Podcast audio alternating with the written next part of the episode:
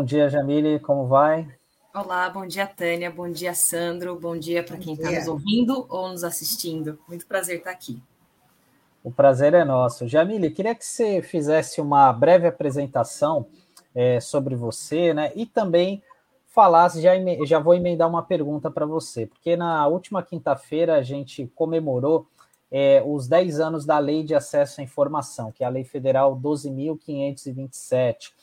E eu queria que você falasse a importância dessa lei de acesso à informação, que ela é chamada por muitos como LAI, né? Qual a importância dela para o contexto que a gente está hoje? Claro. Bom, é, meu nome é Jamile Santana, sou jornalista da cidade de Mogi das Cruzes, é, trabalho com foco em dados públicos e lei de acesso à informação. É, tenho uma formação na Escola Nacional de Administração Pública sobre como regulamentar a lei de acesso nos municípios. É, e também faço parte da rede embaixadoras da Open Knowledge Brasil, que é a rede pelo conhecimento livre. É uma organização é, não governamental, né, é, que é, junta pessoas de tecnologia é, e, e, de várias outras áreas, como comunicação e, e, e ativistas né, da, da, área de transparência, para levar a tecnologia para proporcionar maior transparência para os governos, né? É, e aí eu tenho aqui em Mogi também esse, esse, projeto chamado Painel Jornalismo, que é um projeto que trabalha só com dados públicos, focado na cidade onde eu moro, né? E, e, treina jornalistas e cidadãos, lideranças comunitárias a usar a lei de acesso. Então, como fazer um pedido de acesso e o que fazer com a informação quando ela chega. É, e aí, respondendo a, sua pergunta, Sandro, a lei de acesso à informação ela é uma lei muito importante porque ela vem de um processo que o Brasil estava vivendo é, de ir regulamentando as formas em que as pessoas têm acesso às informações. Então, o acesso à informação ele já é garantido na nossa Constituição, no artigo 5 diz que qualquer pessoa pode solicitar qualquer informação a um órgão público que ela achar que que ela é, é, tenha direito, ela pode fazer essa solicitação. Depois a gente tem a lei de responsabilidade fiscal, que também definiu um pouco melhor o que, que os governos tinham que publicar e de que forma. Só que, mesmo assim, essas duas leis deixavam algumas brechas sobre quem de fato poderia ter acesso. E aí a lei de acesso à informação ela vem para dizer que qualquer cidadão, sem exceção, pode fazer um pedido de acesso uh, e, e, que esse, esse, essa transparência do dado público, de como o dinheiro público é usado, ele deve ser a regra. E o sigilo da informação deve ser a exceção.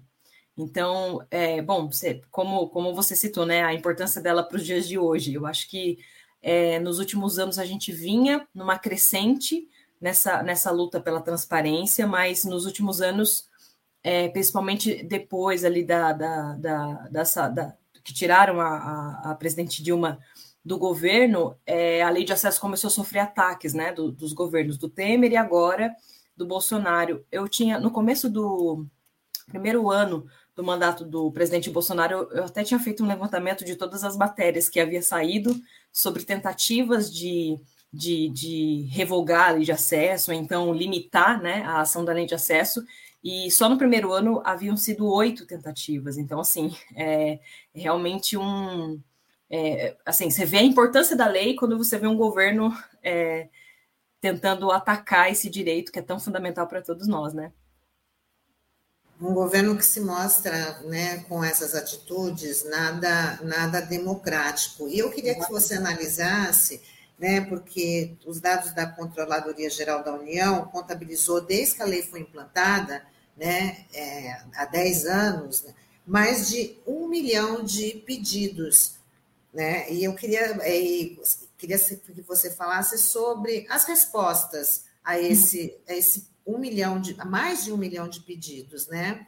E, se, uhum. aí, como se proteger também dos ataques a essa lei.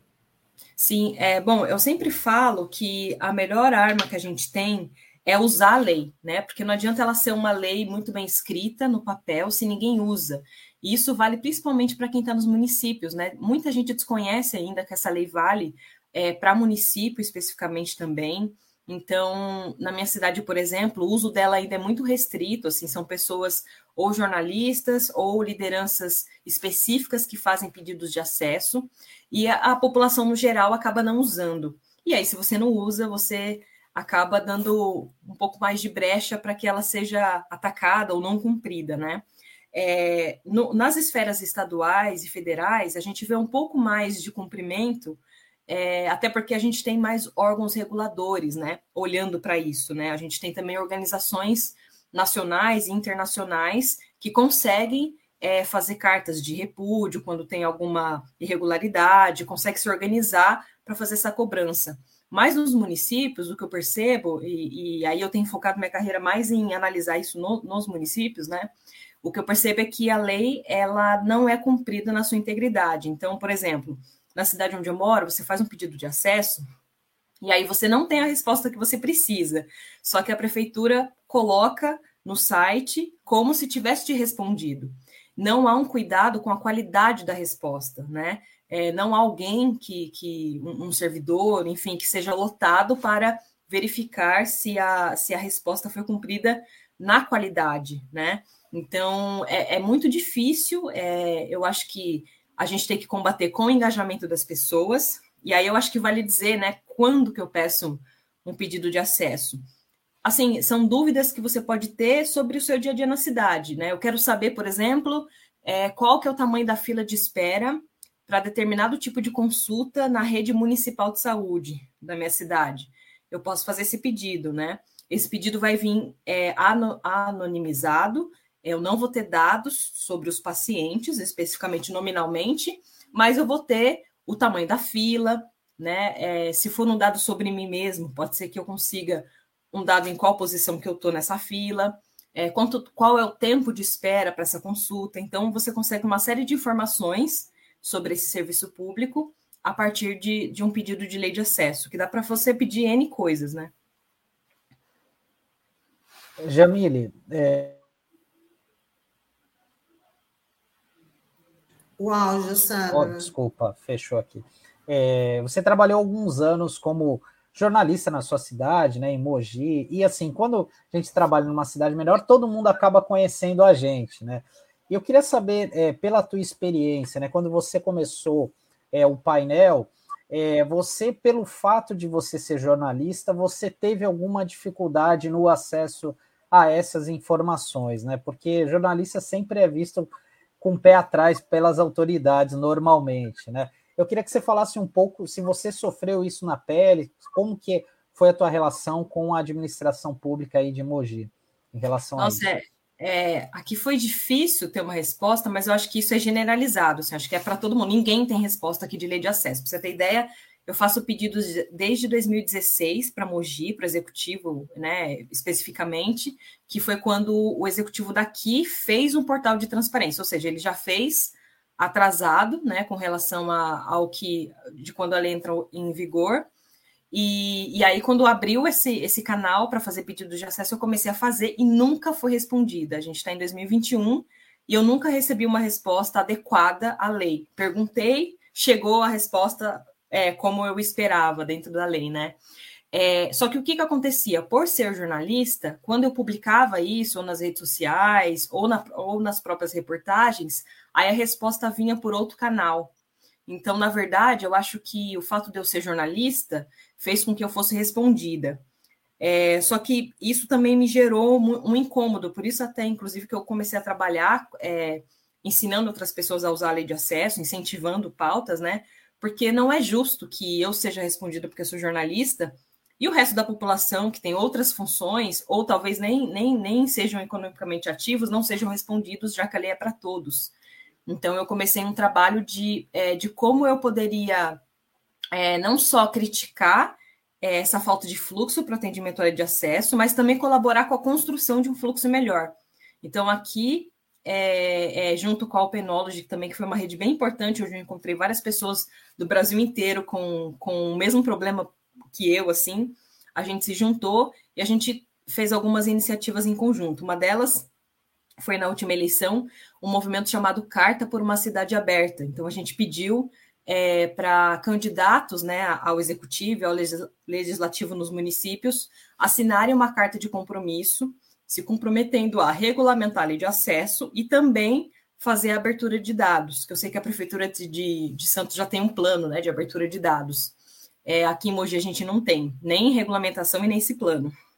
Então, é, aqui em Mogi, os dois candidatos que estavam no segundo turno assinaram essa carta, e aí o prefeito atual, é, bom, está com essa carta assinada, ele fez uma secretaria de transparência, as coisas ainda estão bem devagar, a pessoa que assumiu a transparência não é técnica, é um publicitário, ele juntou essa secretaria com comunicação, que é um pouco problemático, mas a, a, a é, promessa é de que as coisas vão começar a entrar no eixo, assim. E aí, além disso, dessa carta, eu também apresentei um projeto de lei pronto para regulamentar a lei de acesso, que está em tramitação interna no executivo. Então, eles estão fazendo algumas adequações para apresentar esse, esse, projeto de lei para a Câmara, né? O prefeito mandar para a Câmara e aí ela ser votada e aprovada.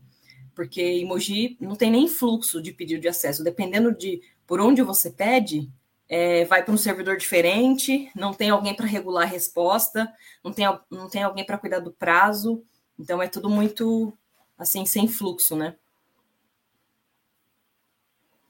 É, Jamile, a gente tem informação de, por exemplo, é, 98% do cartão corporativo do governo federal ele está sobre sigilo, né? Por mais cobranças que tenham, né? Ele mantém sob sigilo.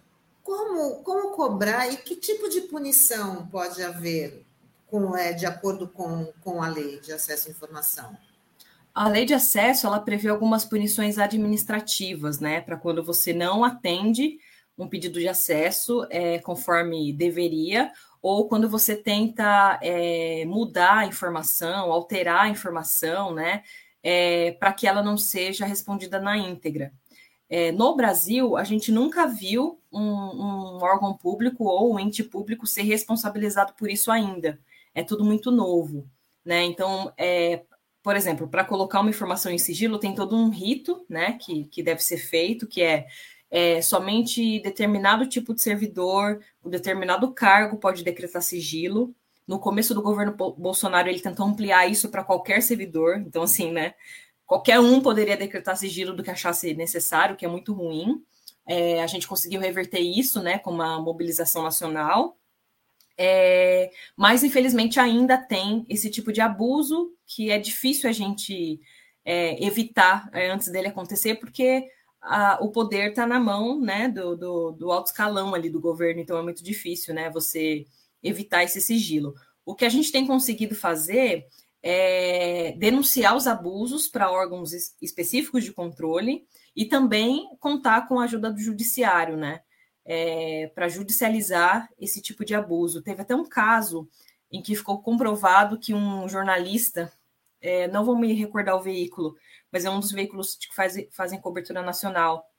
É, ele havia feito um pedido de acesso e ele conseguiu provar que esse pedido de acesso não foi respondido na, é, de forma integral e que a, a autoridade que deveria responder, inclusive, escreveu isso expressamente num e-mail corporativo, dizendo: olha, não responde isso inteiro, porque senão ele vai saber que houve uma falha, enfim. Então, quando a gente consegue comprovar esse tipo de, de irregularidade, fica mais fácil judicializar e nominar né, quem é o responsável. Mas ainda é uma coisa que vai levar um tempo para a gente começar a ver, é, ver resultado, assim, né? E aí, assim, é muito importante, de novo, né? Tanto usar a lei, quanto também se organizar, né? Com, com outras pessoas, ativistas, organizações, para poder fazer pressão mesmo no, no governo e noticiar né, essas irregularidades. O que fica muito, o que fica muito claro é que o governo tem quase a certeza da, da impunidade. A gente acompanha isso né, diariamente. O que, que, você observa também, assim, isso a nível federal, mas na, nas esferas estaduais e municipais, né, quando há esse tipo de, de sigilo ou não informação, né, o que, que, você observa? Qual é o balanço que você faz assim nas, nas cidades que fica muito mais próximo do, do, do cidadão né, poder cobrar, desde que ele saiba também, que eu acho que o que a gente está fazendo aqui hoje é, de fundamental importância para a gente falar né, dessa lei, explicar e como é que as pessoas podem até divulgar e se beneficiar delas, né? Dela. Com certeza.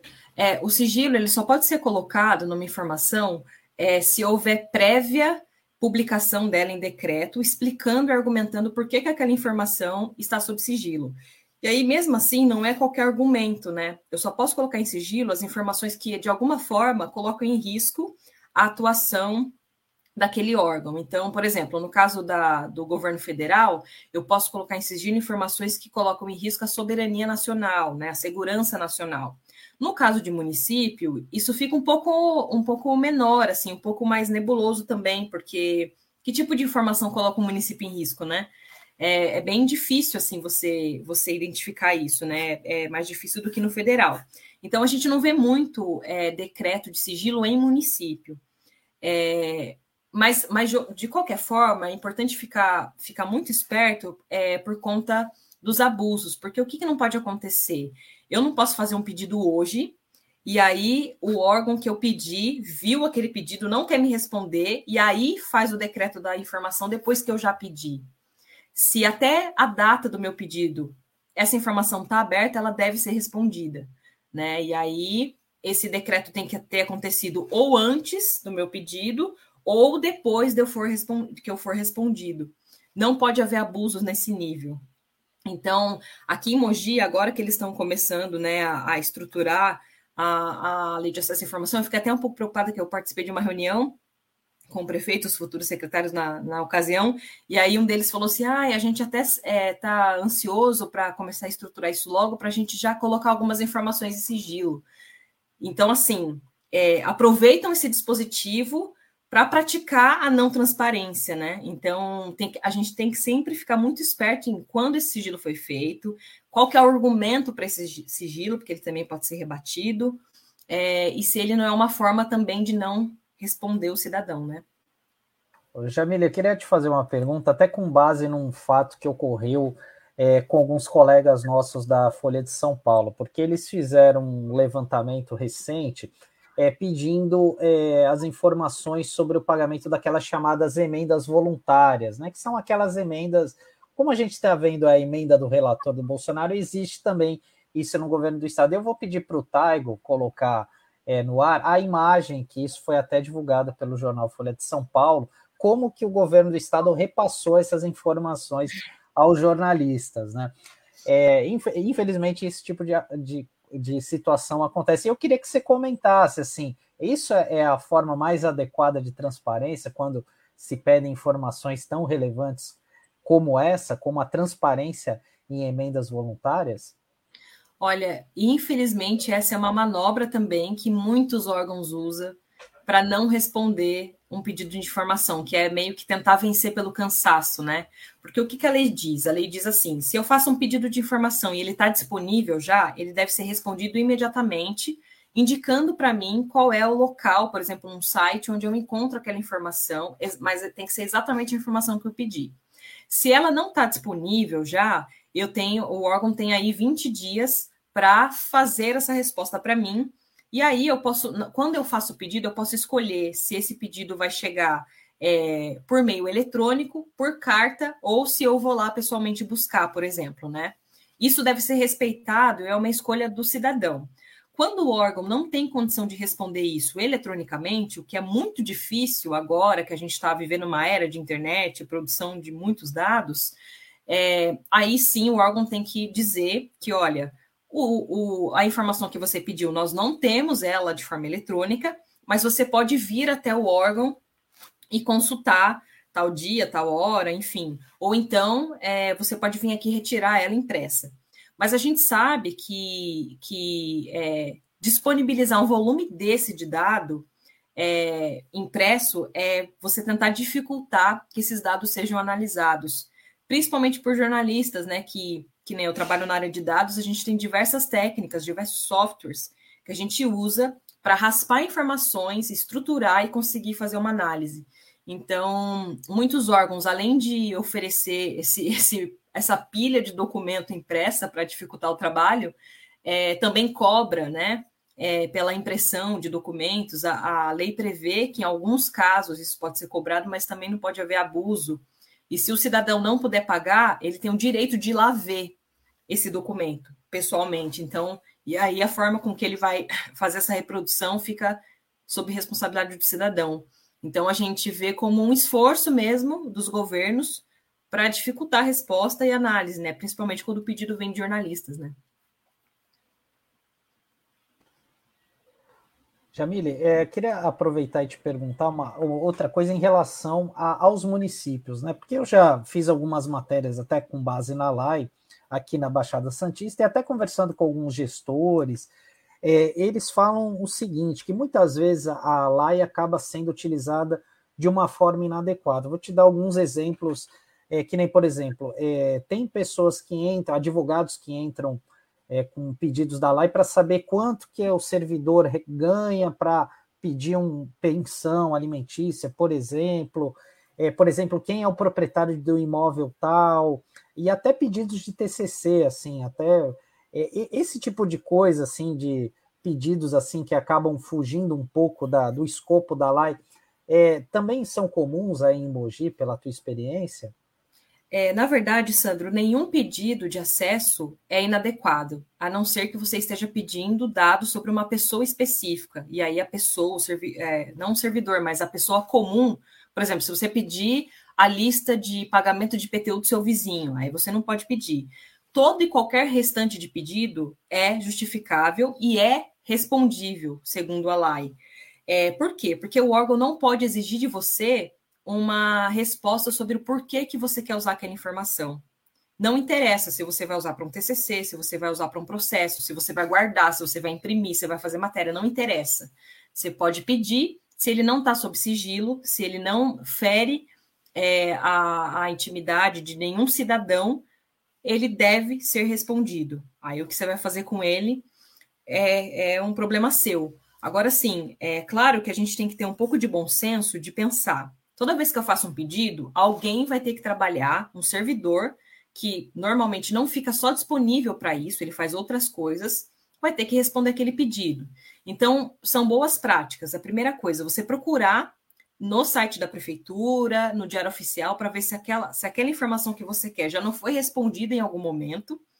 E daí a necessidade do órgão sempre ter um portal da transparência bem estruturado que também divulgue as respostas que ela já deu para outros, outros cidadãos. Então, se você faz um pedido, Sandro, eu posso ver a sua resposta pela LAI. Ele, ela tem que estar lá. É claro que seus dados não devem ser divulgados, devem ser protegidos, mas a resposta da pergunta que você fez tem que ficar disponível, porque pode ser a minha dúvida também. E isso evita um retrabalho.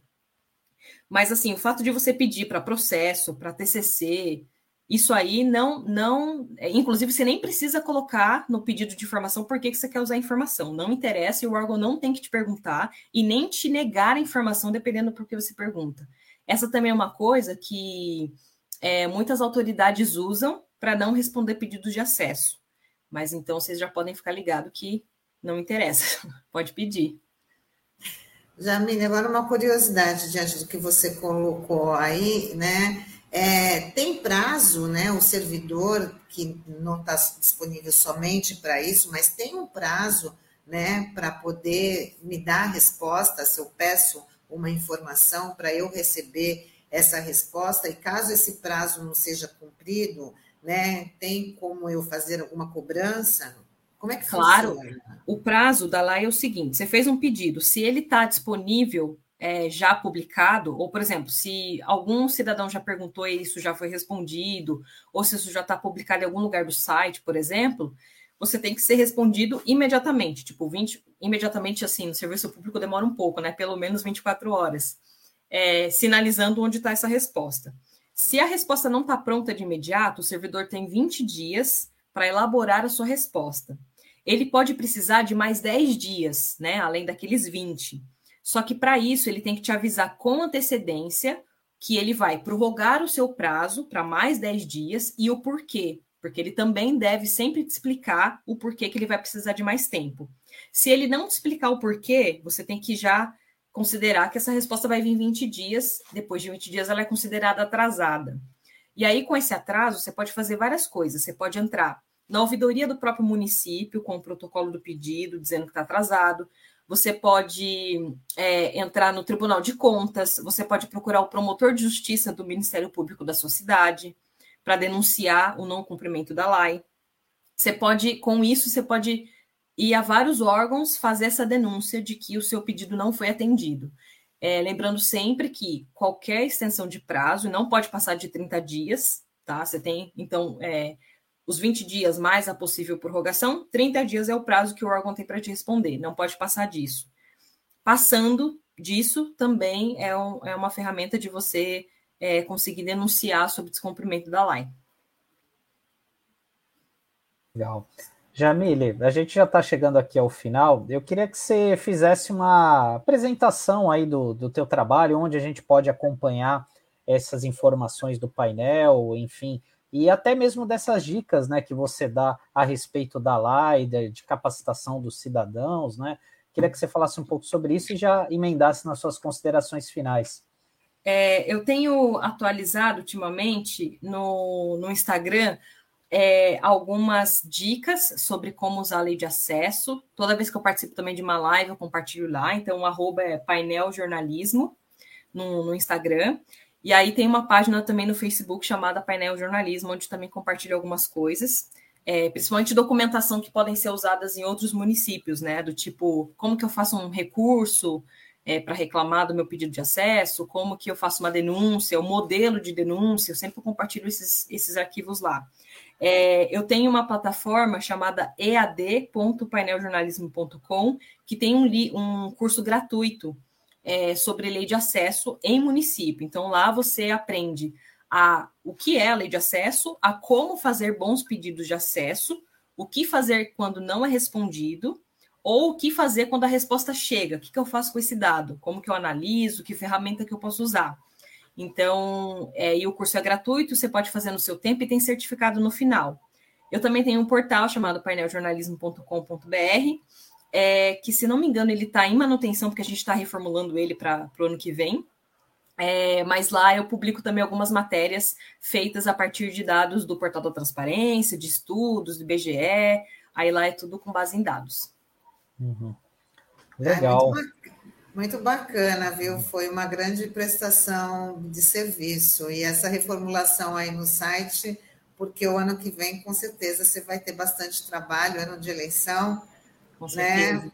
É, é, e a gente precisa combater a desinformação, e a melhor forma de fazer isso é tendo propriedade dos dados, do que está sendo feito com dinheiro público. Só assim a gente consegue combater é, a desinformação e fazer escolhas mais justas, né? Tanto das políticas públicas que a gente quer para a gente, é, quanto do que está sendo feito no geral também para outras pessoas, né? Sim, ó, o Marcos Coberto está dizendo, ó, muito importante, compareça mais vezes, parabéns. Já fica o convite aqui, viu, Jamile? Principalmente ah, você reformular o site, para a gente divulgar mais ainda. Né? Foi muito bacana ter você aqui com a gente, falando para os nossos internautas né? Que isso é uma são informações que precisam ser ampliadas, porque, né, infelizmente as pessoas não têm esse esse conhecimento desse direito que elas têm. Sim. E é muito importante pontuar também que assim, a não resposta também já é uma pauta importante. Então, a imprensa local precisa ficar de olho se o órgão, principalmente municipal, está cumprindo ou não, porque se não tem o dado, isso também é uma pauta bem interessante de fazer. É isso aí, Jamile. Muito obrigado, viu, pela. parabéns pela iniciativa e pelo trabalho. Eu que agradeço, parabéns aí pelo programa também de levantar é, assuntos tão relevantes e importantes para a gente, né? Tá bom, Ótimo, Jamile. Até uma próxima. Até. Tchau, tchau.